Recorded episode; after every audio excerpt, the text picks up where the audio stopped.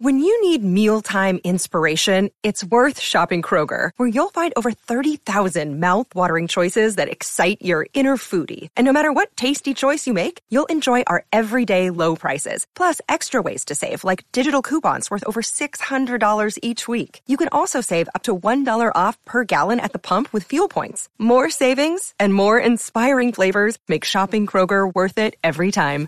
Kroger, fresh for everyone. Fuel restrictions apply.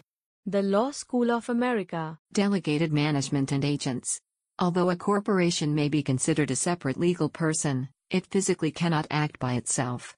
There are, therefore, necessarily rules from the corporation statutes and the law of agency that attribute the acts of real people to the corporation, to make contracts, deal with property, commission torts, and so on. First, the board of directors will be typically appointed at the first corporate meeting by whoever the articles of incorporation identify as entitled to elect them. The board is usually given the collective power to direct, manage, and represent the corporation. This power, and its limits, is usually delegated to directors by the state's law, or the articles of incorporation. Second, corporation laws frequently set out roles for particular officers of the corporation, usually in senior management, on or outside of the board. U.S. labor law views directors and officers as holding contracts of employment, although not for all purposes.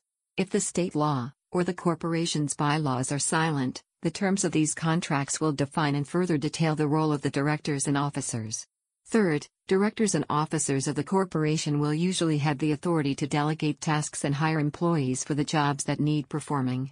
Again, the terms of the employment contracts will shape the express terms on which employees act on behalf of the corporation. Toward the outside world, the acts of directors, officers, and other employees will be binding on the corporation depending on the law of agency and principles of vicarious liability, or respondeat superior. It used to be that the common law recognized constraints on the total capacity of the corporation. If a director or employee acted beyond the purposes or powers of the corporation, ultra vires, any contract would be ex ante void and unenforceable.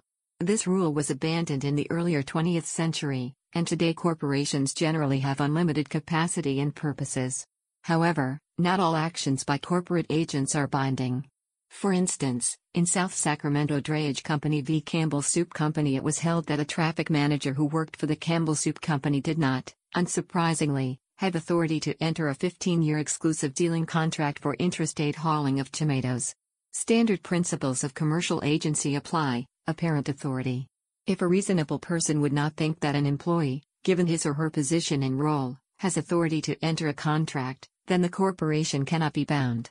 However, corporations can always expressly confer greater authority on officers and employees, and so will be bound if the contracts give express or implied actual authority. The treatment of liability for contracts and other consent based obligations, however, differs to torts and other wrongs. Here, the objective of the law to ensure the internalization of externalities or enterprise risks is generally seen to cast a wider scope of liability. Shareholder liability for debts. One of the basic principles of modern corporate law is that people who invest in a corporation have limited liability. For example, as a general rule, shareholders can only lose the money they invested in their shares. Practically, limited liability operates only as a default rule for creditors that can adjust their risk.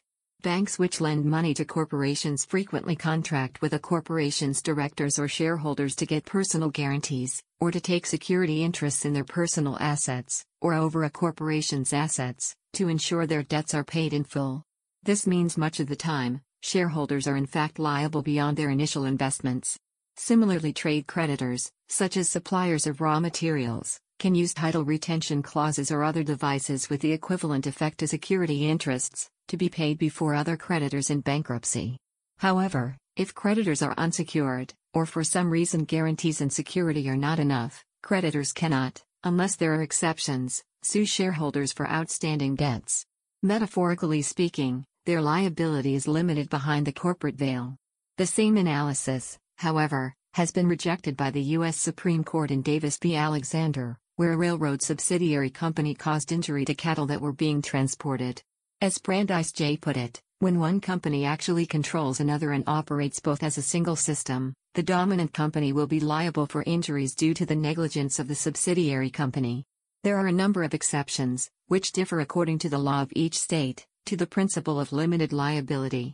First, at the very least, as is recognized in public international law, courts will pierce the corporate veil if a corporation is being used to evade obligations in a dishonest manner. Defective organization, such as a failure to duly file the articles of incorporation with a state official, is another universally acknowledged ground. However, there is considerable diversity in state law, and controversy, over how much further the law ought to go.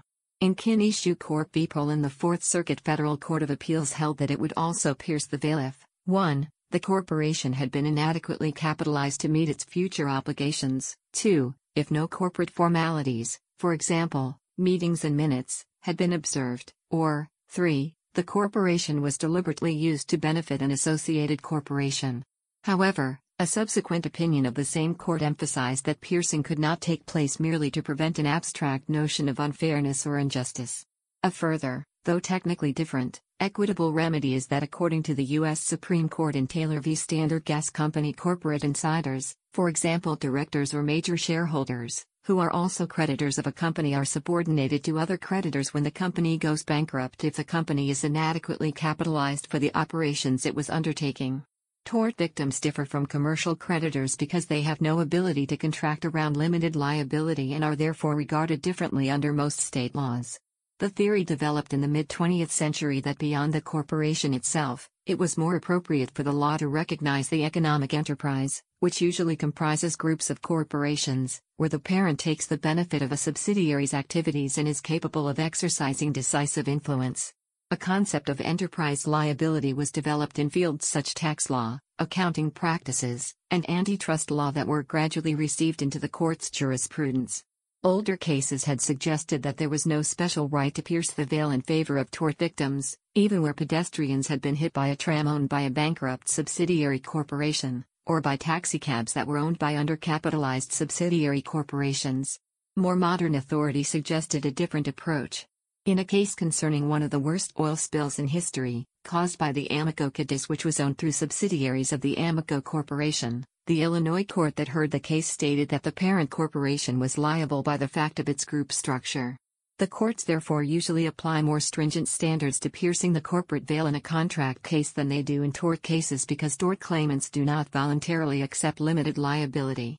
Under the Comprehensive Environmental Response, Compensation, and Liability Act of 1980, the U.S. Supreme Court in United States v. Bestfoods held if a parent corporation actively participated in, and exercised control over, the operations of a subsidiary's facilities it may be held directly liable.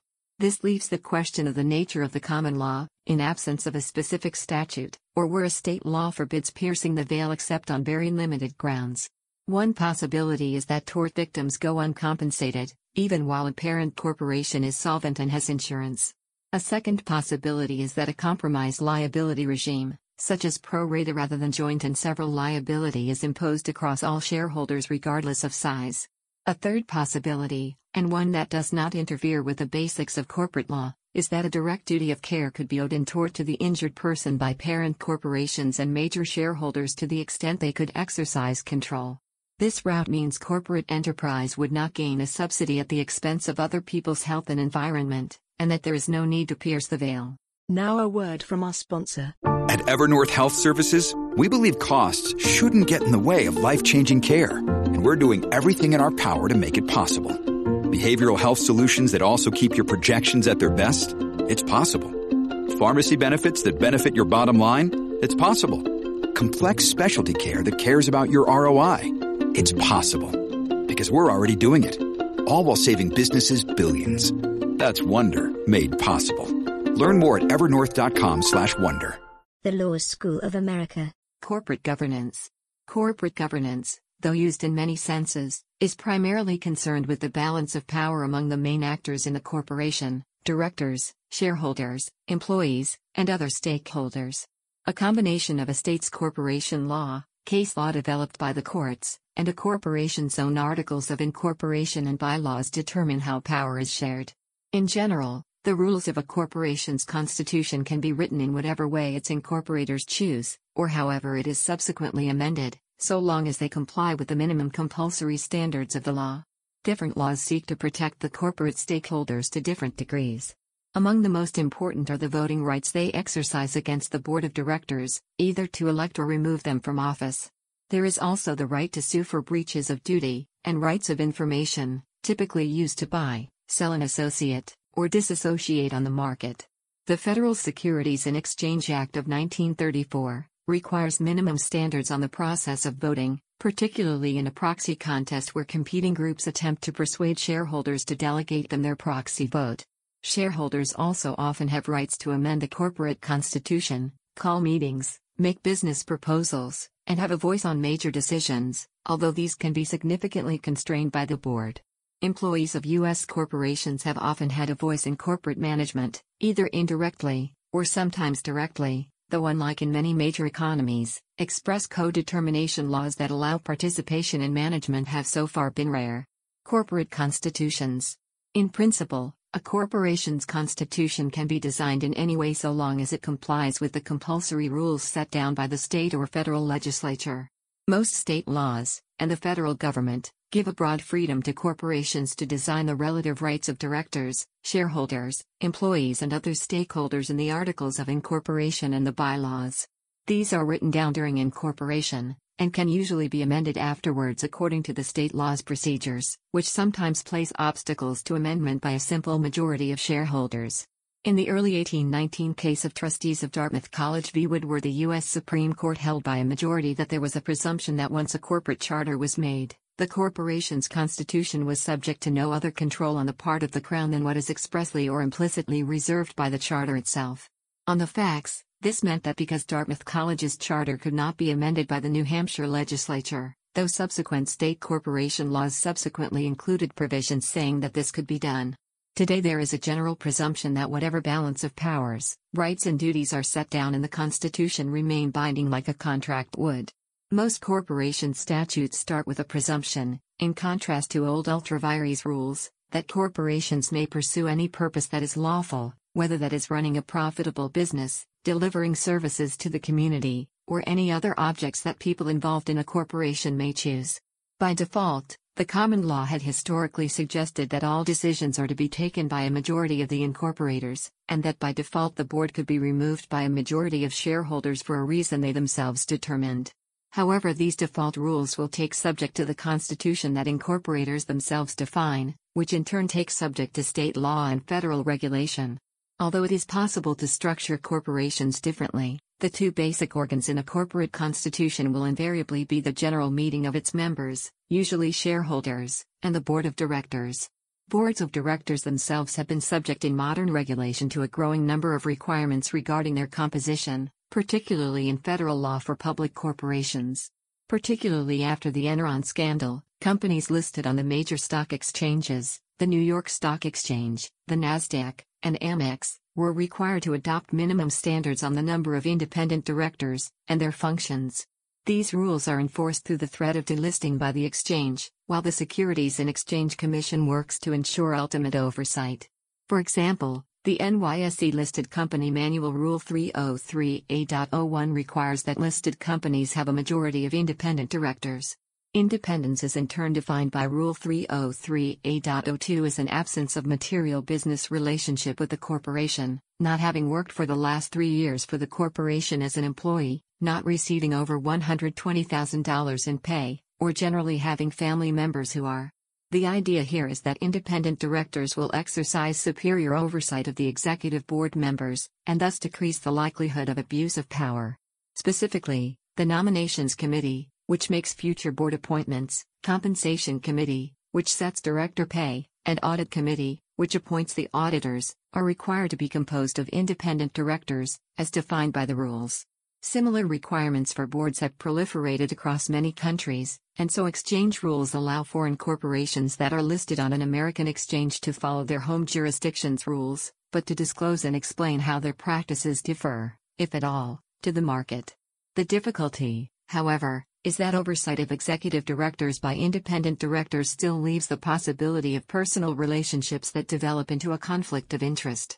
This raises the importance of the rights that can be exercised against the board as a whole. The Law School of America. The content used in the podcast is licensed by the Wikimedia Foundation Incorporated under a Creative Commons Attribution, Share Alike license.